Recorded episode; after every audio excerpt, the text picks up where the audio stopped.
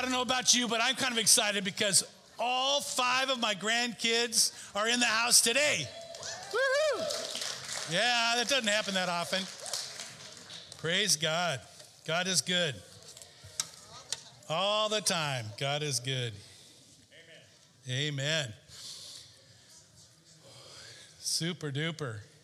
Jake, what do you got there in your hand? yeah. What a blessing. Yeah. Woohoo. Well, we've been spending time the last uh, season here uh, thinking about and talking about face to face encounters with Jesus. We have just gone through disciple after disciple after disciple and watched how Jesus interfaced with people and called them to be disciples. It's called The Chosen. you know, he chose people. In fact, we used the video series called The Chosen to kind of illustrate and to pick out individuals that Jesus connected with. And by the way, if you have not had a chance to see that, The Chosen, I encourage you.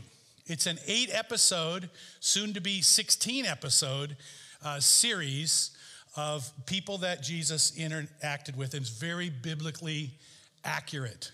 And you download an app on your phone, or you can watch it on YouTube or a number of other places. It's awesome. Tonight, series two starts, episode number one of series number two starts tonight at five o'clock. So some of us are kind of excited about that. We have no clue what it's going to cover, but uh, it'll be it'll be fun for us in that opportunity. So, what I'm thinking about today, of course, is a face to face encounter or multiple faces to face encounters with Jesus after his resurrection. So, it's the resurrection, the resurrected Lord. We're going to talk about Jesus and his appearance after the resurrection to his disciples.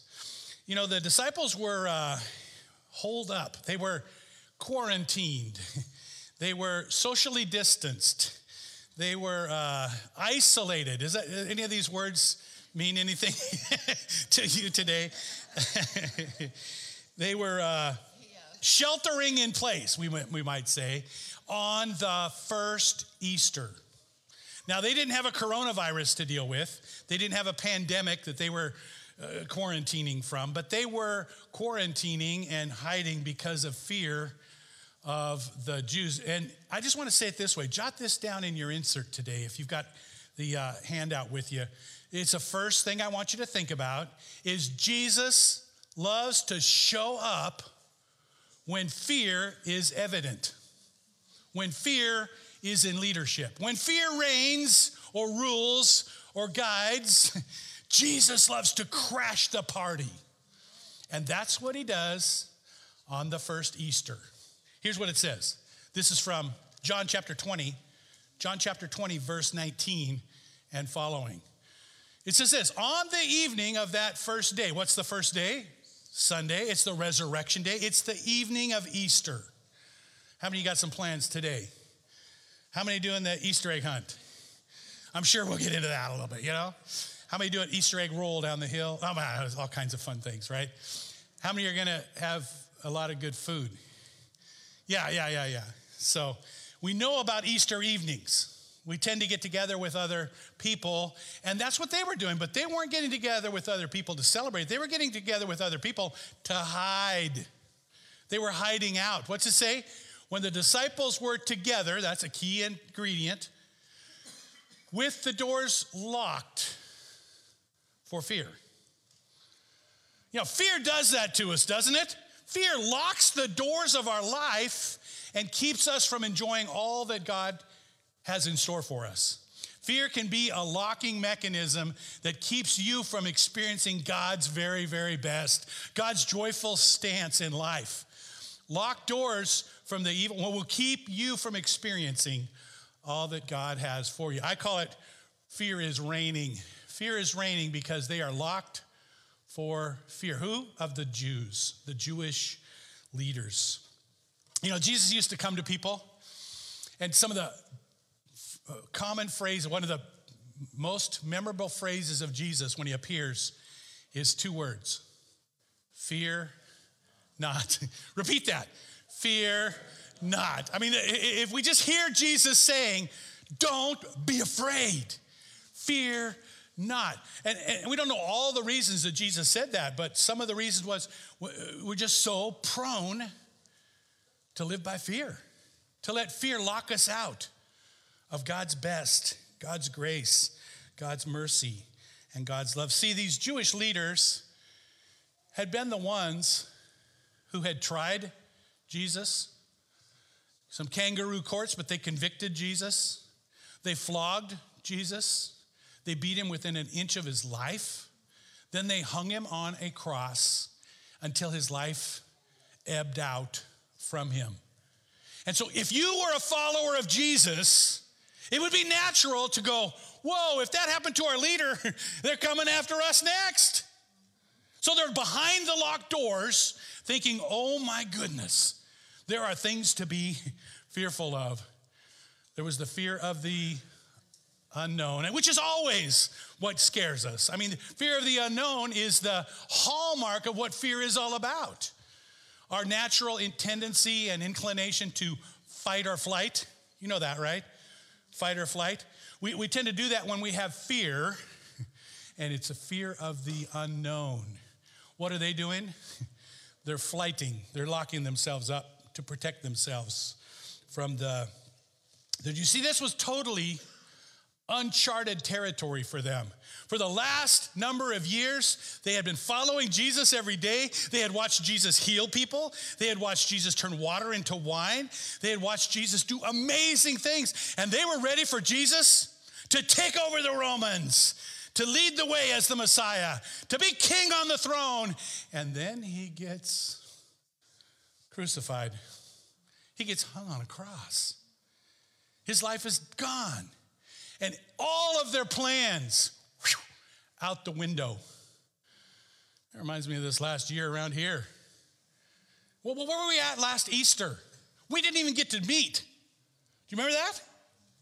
All our plans whew, out. Did anybody experience that this last year? You know what I'm talking about, right? And probably in a minor way compared to what they were dealing with because they had built their life on this opportunity that Jesus had given them come and follow me, and we'll change the world. And now, to their recognition, where they're at at the moment, it's over. Now, they've heard rumors. Mary's reported to them that she's seen him. They've declared that maybe somebody stole the body. The body's not there, he's gone, but they don't know where they had put him. So, this unknown, uncharted territory is reigning. And of course, there's fear of personal loss. Jot that down. Often, fear strikes us most when it strikes close to home. What's going to happen to me? What's going to happen to us? What's going to happen to my family, my kids, my loved ones? And isn't that the case this last year? We've all experienced an understanding of personal loss. When I go around small groups, there's hardly a person in our midst that hasn't been drastically affected by a loved one or someone.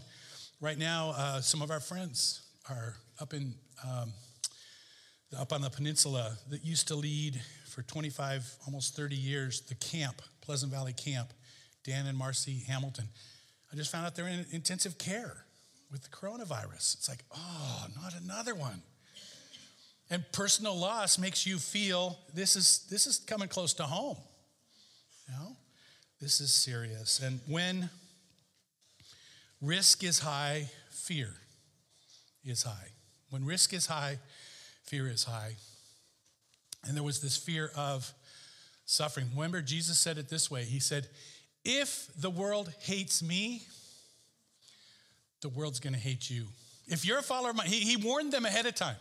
If you're going to be a follower of mine, know that there's a war going on and somebody will oppose you.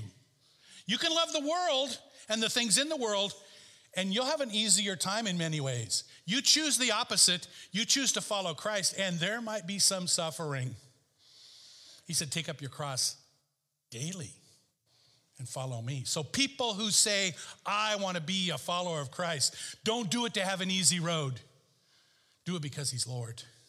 Do it because He's the Savior. Do it because He's the Master and the leader. In this world, you will have trouble, Jesus said in John 16, but be of good cheer, for I have overcome the world. That's the truth. Yeah. In fact, in, John, in Matthew 24, Jesus said, There's certain things that are going to happen in this world, certain things that are realities. He said, Nation is going to rise against nation. There will be clashes and wars. He, he described a bunch of things. He said, One thing, pestilence will arise and it will affect the entire population. You kind of go, Did he know in advance that this coronavirus thing is going to, a pandemic? That's what it sounds like. Yeah, suffering is a reality in this world, whether or not we're followers of Christ. But if we follow Christ, the suffering takes on a different dimension. Jesus said, The present suffering you're going through is nothing to be compared to the eternity that He has in store for us. One more fear. This is the most challenging one. This is the one that guys hate the most. You know, uh, just my opinion, it seems like especially guys hate to be powerless. Can you relate to that? We want to know we've got control over our circumstances, or when we're feeling powerless, the fear drives straight to the heart. Oh my gosh, what do I do? I don't know how to protect or what to do. Now, note what happened. Jesus showed up. Jesus showed up. You need to know that whenever fear is involved and fear is reigning or leading, Jesus wants to show up. He wants to be there. The Bible says, even when we gather in his name, two or more, he, he says, I am there in your midst. Jesus, he shows up in this story, but he shows up whenever fear. Jesus loves to show up in fearful settings, and he loves to turn fearful settings around. He loves to speak into them. In fact, let's go on to the next. What does he speak into them? What's he speak into them? Peace. Peace. Jesus loves to take a fearful setting and pray into it, lead into it, and say, Peace be with you. Peace be unto you. What kind of settings need Christ's peace? No? Have any of you needed an extra measure of Christ's peace spoken into your world these days? No? I hear about the mom who says, I just cleaned my house and it's trashed again. Or the person working from their home that says, I can't keep my kids out of the Zoom call that relate to anybody? you know, someone who says, We ran out of toilet paper and the kids are home. You know, you need some extra measure of peace on those situations, right?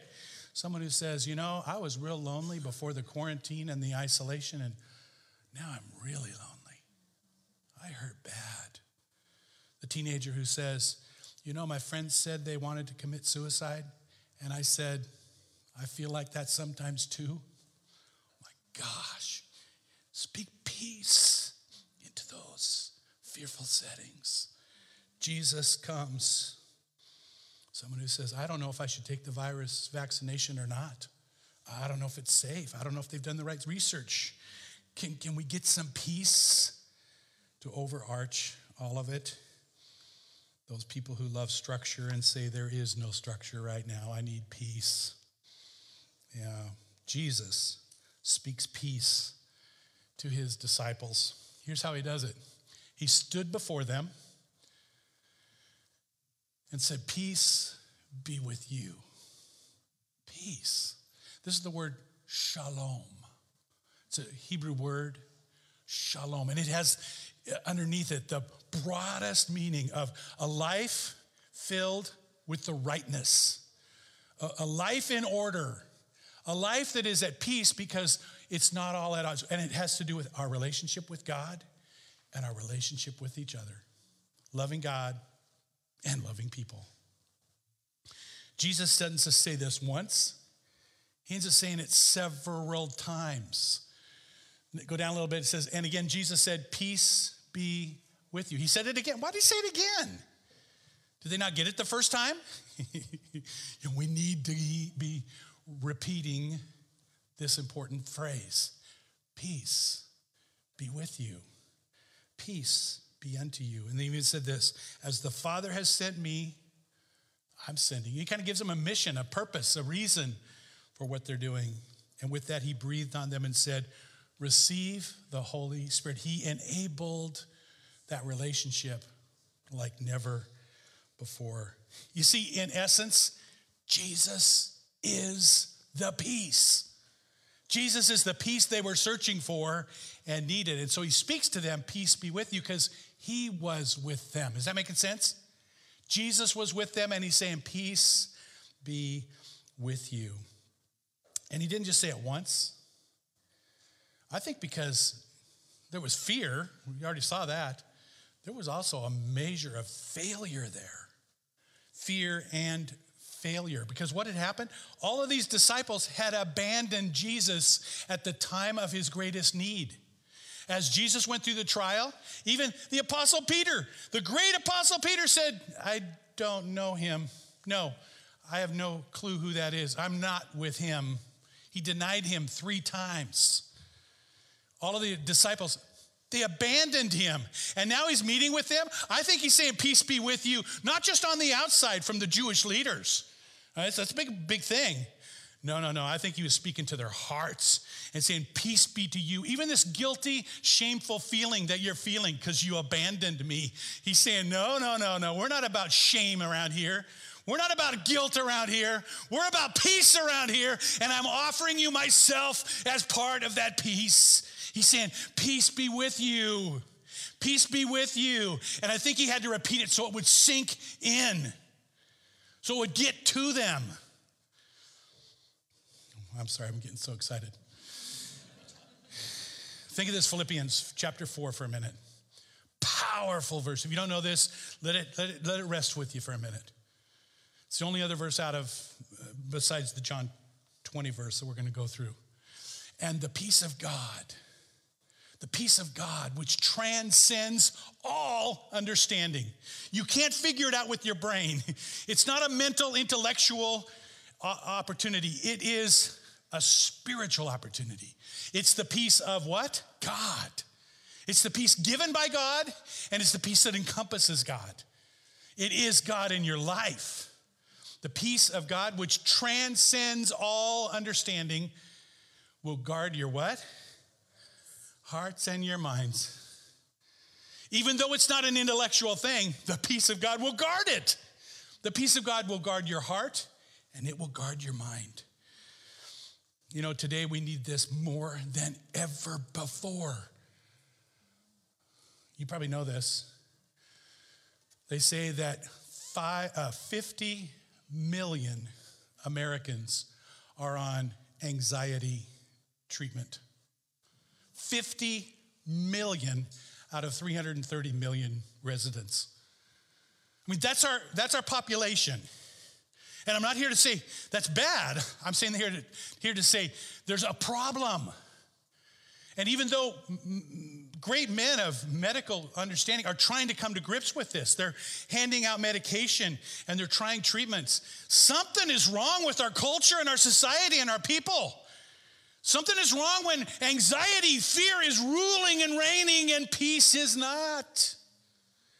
Something's wrong because so many people, I think, are running they're running from fear of other things. They're running from their own hearts and lives. They're not being guarded in their heart and their soul and their mind by the Lord. In fact, they say in the last 10 years, medication for anxiety um, disorder is up 5,000% in the last 10 years.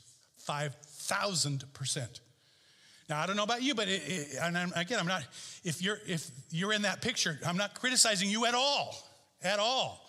But I'm saying there's a picture here we need to get a hold of and say there's something deeper going on in our lives, in our culture, and in our hearts. And I think the answer is what they found the answer is in Christ. The answer is in the peace of God. If you don't have the peace of God, anxiety will reign and rule and lead in all kinds of directions. Here's what I say Jesus found them in fear, but he left them with peace. He found them one way, and uh, like Mary Magdalene said, now I'm completely different. Now, he left them in peace. Give it to God, your anxiety. Give him a, a chance to have peace in the midst of it all. So, what did Jesus do? He came. What did Jesus do? He stood in their midst. What did Jesus do? He spoke peace into their world and into their life, and then he hung out. He stayed. He spent some time with them. And what the result is he stirred up joy. Joy. Joy. Joy. They went from fearful living to joyful living. They went from grief, mourning the Savior who'd been crucified, to joyful. In fact, what here's what it says. He showed them his hands and his side. The disciples were overjoyed. Circle that. They were overjoyed. they were abundantly joyful. They were so tickled. They were so happy. They were so joyful they could not even handle it. They were overjoyed when they saw the Lord. You see, everything had hung, everything had, had rested on who Jesus was. And now he says, Go ahead, take a look. By the way, isn't it interesting? The, the scars were still there. You know, he'd been to heaven and back. He'd been to the Father. He, so he told Mary, don't, don't hang on to me because I haven't yet been to the Father. That was in the morning. Now he'd been to the Father and he still, he still got the scars. Why is that? For our benefit, for their benefit, for our joy. The joy set before him is us. Jesus stirs up the joy as he shows them himself. Can you even imagine him sticking out his hands and his side, saying, Here, here, Here's the proof, here's the evidence. I want to say it this way Jesus meets us right where we're at. He knew those men and those women in that upper room where they were meeting, where they were, wherever they were at. He knew they needed some evidence to, to believe. He knew that their hearts were fearful. So he met them where? He didn't criticize them, he met them right where they were at. And you need to hear that today. On this Easter 2021, you need to hear he's meeting you and wants to meet you right where you are at. You don't have to change to come to him, he'll change you from the inside out. You don't have to get all good and proper to become a follower of Christ. No, follow Christ and he'll develop you into the person that looks like him. That's where he meets people where they're at. That's why they were overjoyed when they saw the Lord.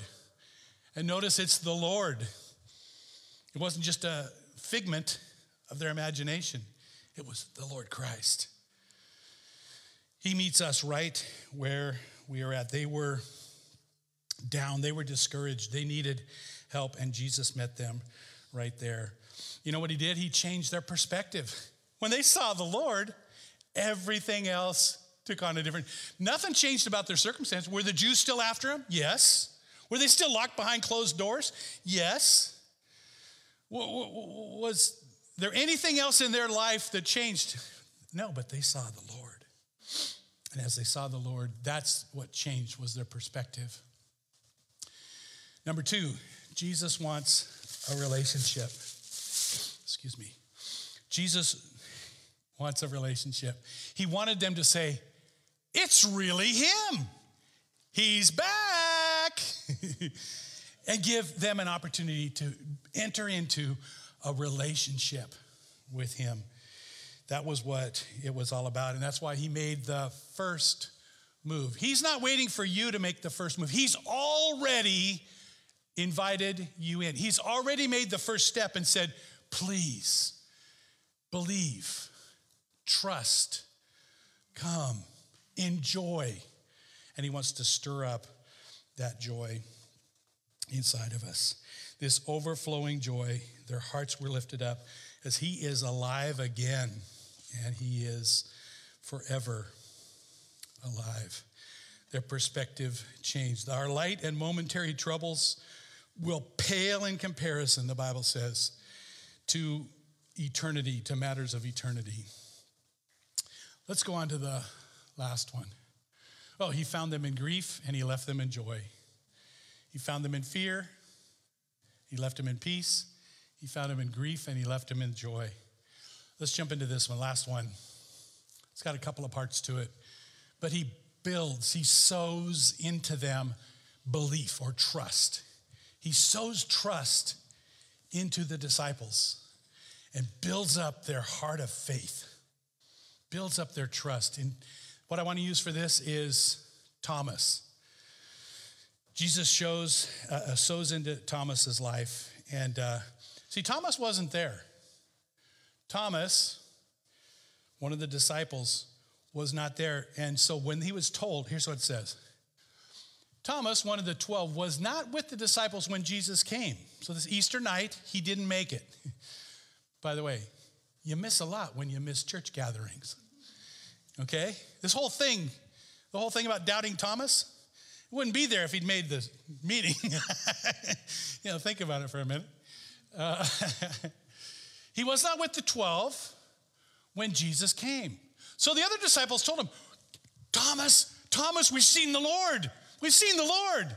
But Thomas said, Unless I see the nail marks, unless I put my hands in, in the fingers in the nail prints and put my hand into his side, I, what's it say? Key word there. I will not believe. Notice it's not I cannot believe. Notice it's I will not believe. Everybody's got their threshold, everybody's got their criteria that says, I need this in order to bank on that, in order to place my trust, put my faith, in order to sow trust in my life. I've got to have this kind of willingness. It's a willingness to trust. Trust is about relationship. It's about relationship. We all have this threshold. I want to use for an illustration of this a man who was the legal editor for the Chicago Tribune for a couple of decades. His name is Lee Strobel. Any of you ever heard of him? Okay, I want to use an illustration of that here this morning. And he'll teach us a little quickie about the evidence that turned his disbelief into belief. You have done the world a great service by writing a series of books, The Case for Christianity, and uh, your latest book, The Case for Miracles, and then this beautiful book, a very simple, easy book on the case for Easter. You were an atheist. Right and your wife became a believer. Right. And you said, I'm going to prove that that's just a bunch of nonsense. I thought I could rescue her from this cult if I could just disprove the resurrection. You so know? you went out to prove that there wasn't any basis well, for faith. you know, I've been a journalist at the Chicago Tribune for a number of years, and I've seen a lot of dead bodies, but no, none of them came back to life. so I thought, I thought, okay, yeah. give me a weekend, I can disprove the resurrection. Well, as I say, almost two years later, what I learned is that uh, four facts that really blew me away. Number one, the execution of Jesus, that he was mm. dead. Even the peer reviewed scientific Journal of the American Medical Association uh, carried uh, an authoritative article that concluded by saying uh, clearly, based on the historical and medical evidence, Jesus was dead even before the wound to his side was inflicted. Mm. So um, even the atheist historian Gerd Ludemann says it's historically indisputable that Jesus was dead. Wow. Secondly, I found out that we have reports of the resurrection, including named eyewitnesses and groups of eyewitnesses that has been dated back by scholars to within months of the hmm. death of Jesus, within months. Then, third, the empty tomb. Well, I found out even the opponents of Jesus admitted the tomb was empty. They conceded it was empty. They just tried to explain how it got empty by saying the disciples stole the body. And then eyewitnesses. Most of what we know from ancient history, we know from one or two sources. And yet, for the conviction of the disciples that they encountered the resurrected Jesus, we have no fewer than nine ancient sources inside and outside the New Testament, confirming and corroborating the conviction of the disciples that they met the risen Christ. That is a avalanche of historical data. In the case for Easter, what do you feel like is the most important lesson for those who, mm. who are approaching Easter yeah. and are, are, looking to it and saying, is this just another Christian observance? Because, I mean, churches will be packed. Yeah. On Easter Sunday, like never before, even right. more than uh, during Christmas. So, what's the hope, the message that you're trying to make sure we don't miss? I think a couple of things. Number one, uh, without the resurrection of Jesus, there is no Christianity. And mm frankly, there's no hope for us as humankind. But the other thing, on a very practical level, is this if God can take the worst thing that could ever happen in the history of the universe, which is the death of the Son of God on a cross, mm. and turn it into the best thing that's ever happened in the universe, which is the opening of heaven to all who follow him, then why can't he take our problems and our trials and tribulations and draw good out of those as he promises to do in Scripture?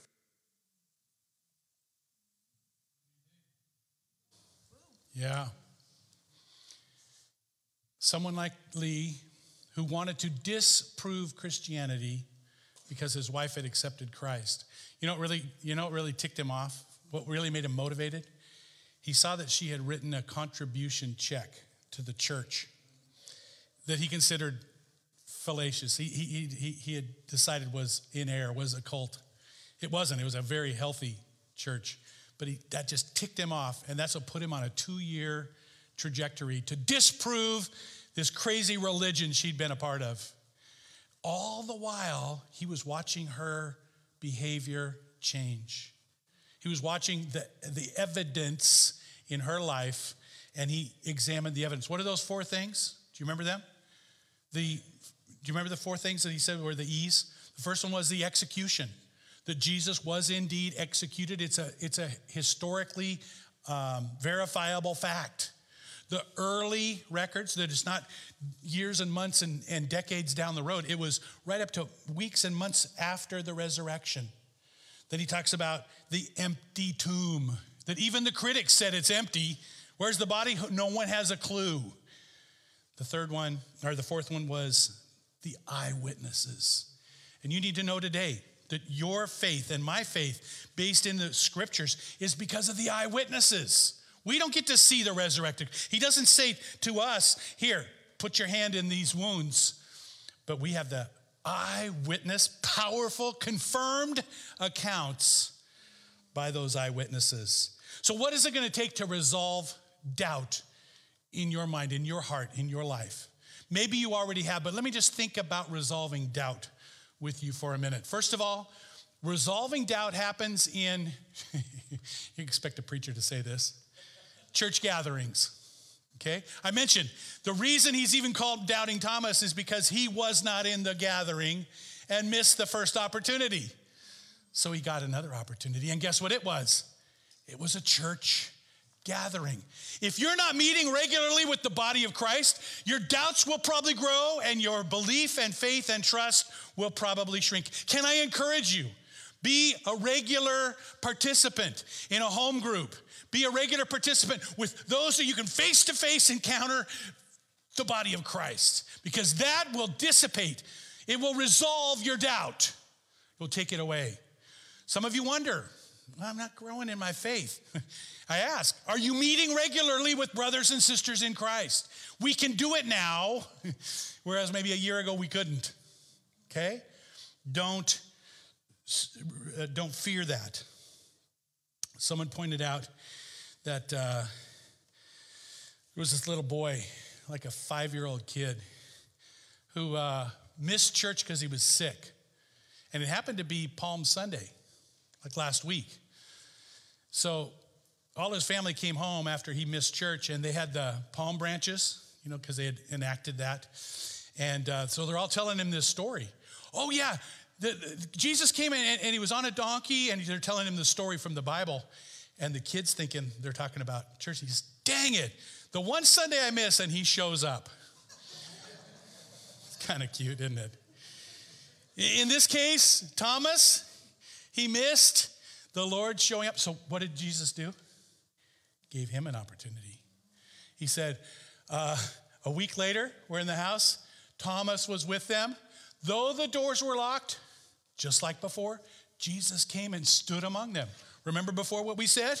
He came, he stood, he spoke, and he stayed.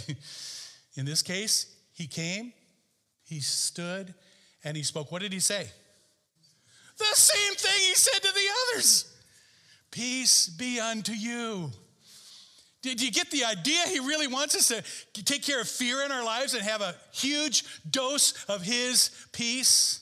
My peace, he said, I leave you. Not like the world gives you, I give you. I give you a peace that the world can't even understand. Jesus wants you to know him, and church gatherings are a place where it happens. The disciples were in the house again. Powerful. One more, another one. Resolving doubt happens when you have personal time with the Lord. In Thomas's case, he's personally dealing with the Lord saying, "Hey, Thomas, put your finger here, see my hands, see my side." He's one on one, face to face. Really fits our, our uh, series here, doesn't it? Face to face with the Lord Jesus, one on one with God. By the way, are you listening to the Lord? Are you speaking to Lord. That's what prayer is about. Speaking your heart to God. That's that's personal. The way you're going to deal with doubt in your life is personally through interaction with the Heavenly Father. Speak to Him in prayer. Listen to Him in prayer. He wants to communicate more than you want Him to communicate. Let Him communicate on a regular basis. Be a doubter no more. Another one, resolving doubt. I call it Jesus' number one goal. It's his biggie, it's the big, hairy, audacious goal. And he says, Stop doubting. Instead, believe. I'd like you to write the word trust underneath believe there. Because I think Belief in our culture, well, yeah, I believe in God, and we tend to mean intellectually. I intellectually believe that there is an existence of God. Trust is a better relational word for our understanding. What we're talking about today isn't believing in his existence, it's trusting him with our eternity.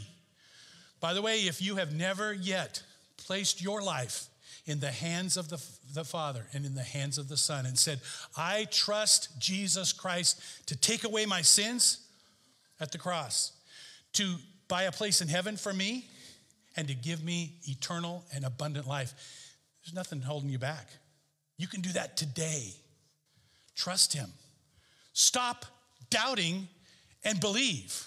Otherwise, I would ask you the same question that we, we asked earlier What is your threshold? What do you need to see or hear or do for you to believe, for you to stop doubting, for you to trust in Him? You know, it's all a relational thing, isn't it? The kids, uh, I went, uh, some of us took the, the teenagers up to Pleasant Valley Camp last week. It was a blast. By the way, didn't Mark do a good job? Some of you that were here? Yeah, yeah. Um, and I was reminded of when I was young, like four years old, five years old, and the camp was still in development. That was a couple years ago. You know how time goes fast. And I remember this, uh, this railroad bridge that went across the creek. Now it's a full blown bridge, you know, all developed. But at that point, there were railroad ties every three feet or so with the, with the rails that went, the coal cars went on these rails. And it was the way to get across the creek. And I can remember standing there watching the water go underneath and, you know, the distance and, and being fearful. But my dad would just walk across.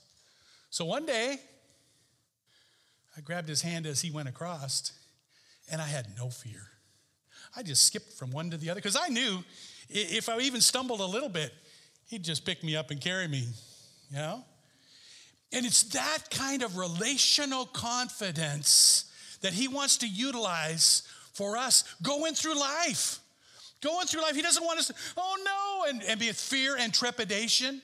He wants us to grasp firmly his hand and say, I'm going through life with you. I'm taking on life with you, Heavenly Father. Peace be with you. Yeah. Resolving doubt is Jesus' primary, number one, big, hairy goal that we would believe, that we would trust him. Look what happens. Resolving doubt leads to confession. Remember when Jesus asked Peter, Who do men say that I am? And he said, You are the Christ. You are the Son of the living God. That confession of who Jesus was stumbles out of Thomas's mouth a little different, but he says, My Lord. Can you just see him hitting the dirt? Can you see him just bowing his knees in worship and reverence and saying, My Lord and my God. He doesn't even put his hands in the wounds. He doesn't even need that. He, he's had, his threshold has been met.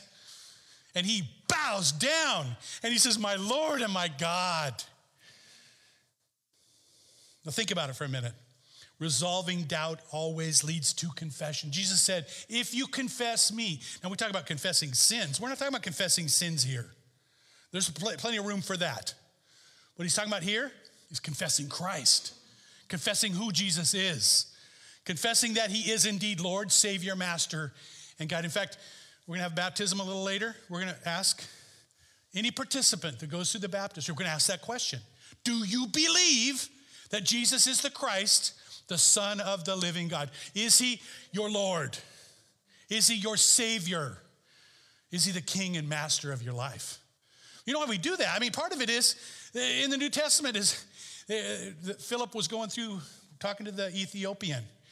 And the Ethiopian says, Well, can I get baptized now? And Philip says, You can if you believe. If you believe with all your heart that Jesus is the Christ, the Son of the living God. If you take him to be Lord and God.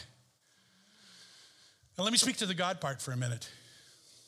Because some people will say, oh, Jesus was such a good teacher. He wasn't God, but he was such a good man. Jesus, he, he just exemplified good behavior. I want to say no. It's impossible for Jesus to have allowed Thomas to bow down and call him God and for him to still be a good man. No good man would allow some other man to call him God. and because he does, he is either God or he's not a good man. Don't let someone say to you, I believe Jesus was a good moral teacher.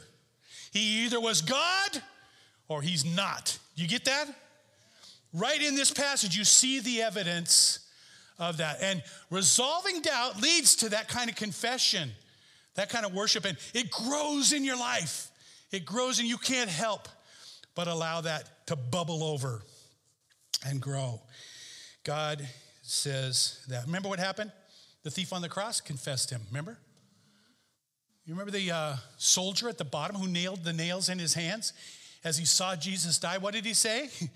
Truly, this was the Son of God. Do you remember Joseph of Arimathea and Nicodemus who, who got the body of Jesus and took it for burial? I mean, in a way, they were confessing who Jesus was. Remember Mary at the tomb? my Lord, my God, my Lord and my God. With a heart that believes, with a mouth that confesses. Confess Him. One last one, last one here. Resolving doubt brings amazing blessings in your life. Don't go, well, I'll deal with that later in life. I got more important things to do right now. No, there is nothing more important in your life than who are you going to trust with your life and with your eternity? Where are you going to place your belief and your faith and your trust today? Nothing else matters in comparison to that. What you're having for lunch today is important and your stomach's growling, I know, but that pales in comparison to where you're at with God. Because you have seen, you believe. Blessed are those who have not seen and yet believe. Who, who's that? There may have been some in those days, but that's all of us today. We base our faith on the eyewitnesses that saw, those who have seen. Our faith is based on that evidence. And guess what we are? guess what we are? Blessed. Blessed. Blessed are those who have not seen and yet have believed. Our trust is based in that. Jesus found them in doubt and he left them trusting, he left them believing. In fact, here's what it says Jesus performed many other signs in the presence of the disciples, which are not recorded in this book, the book of John. But these are written. Why? Why are these written? Why is the Bible even here? Why is this book even here? That you may believe that Jesus Christ is the Messiah, is the Son of God, and believing you may have life in his name. That's God's goal for every person here this morning. Is that you would not leave here without life in his name. Maybe you're exploring things, kicking the tires, and that's okay. But don't kick the tires too long. Wherever the threshold is for you, Stop doubting and believe. Good words from Jesus, huh? Declare like Thomas, my Lord, my God. And begin a trajectory of your life, begin a pattern for your life that's radically different from living the way you want, when you want, doing what you want, how you want. Live it the way He wants. He says it easily this way Follow me.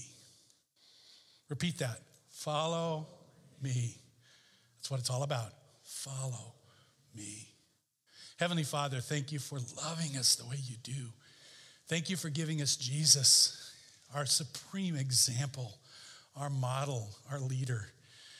Thank you for calling us to yourself and just encouraging us to resolve doubt in our life and to become believers, trusters, those that put our complete trust and control in the hands of your Son.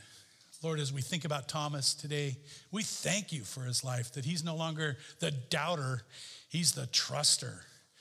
And that even in his life, he went to the ends of the earth before he died, that he preached in India, of all places. Thank you, Lord, for the model and example of that. Lord, we just come to you this Easter day, thanking you so greatly for your love, for your mercy. Keep drawing us to yourself. And we pray this in Jesus' name. Amen.